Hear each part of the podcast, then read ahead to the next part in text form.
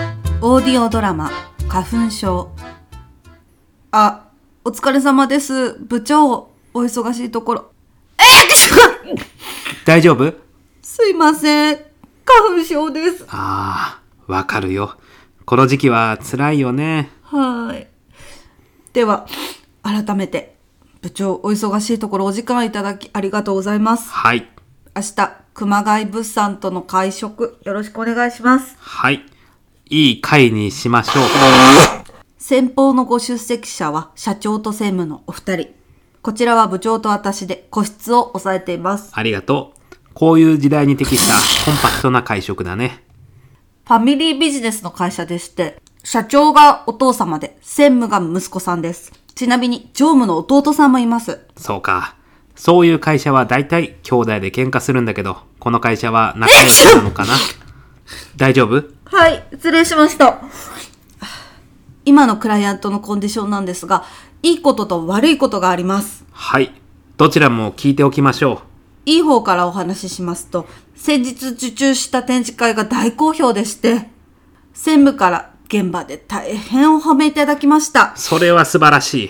どんな展示会だったのかな VR の技術を活用したミックスドリアリティ展示会です。ああ、聞こえてるんだね。なるほど。展示会の DX は我が社の注力領域だからね。素晴らしい事例だ。はい。大変お気に召されたようで、専務自らゴーグルをつけて体験されておりました。失礼、失礼。花粉すごいね、今日。展示会の話は明日も出ると思いますので、当日の写真送っておきます。わかった。ダウンロードしておくね。では次に良くない話です。はい。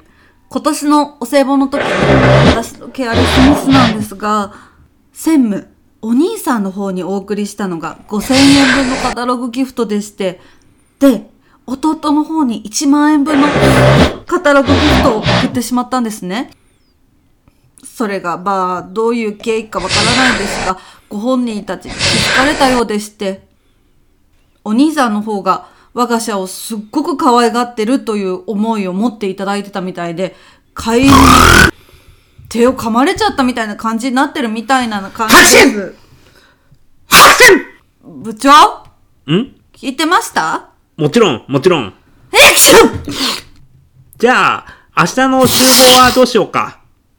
明日の集合はどうしましょうかうん。お土産はとか、お土産どうします食事代はこちらで出したろうから、いらないかな。私千匹屋でお土産買っていきます。うん。よろしく。一応今の話、メールでももらえる全体的に。わかりました。アクション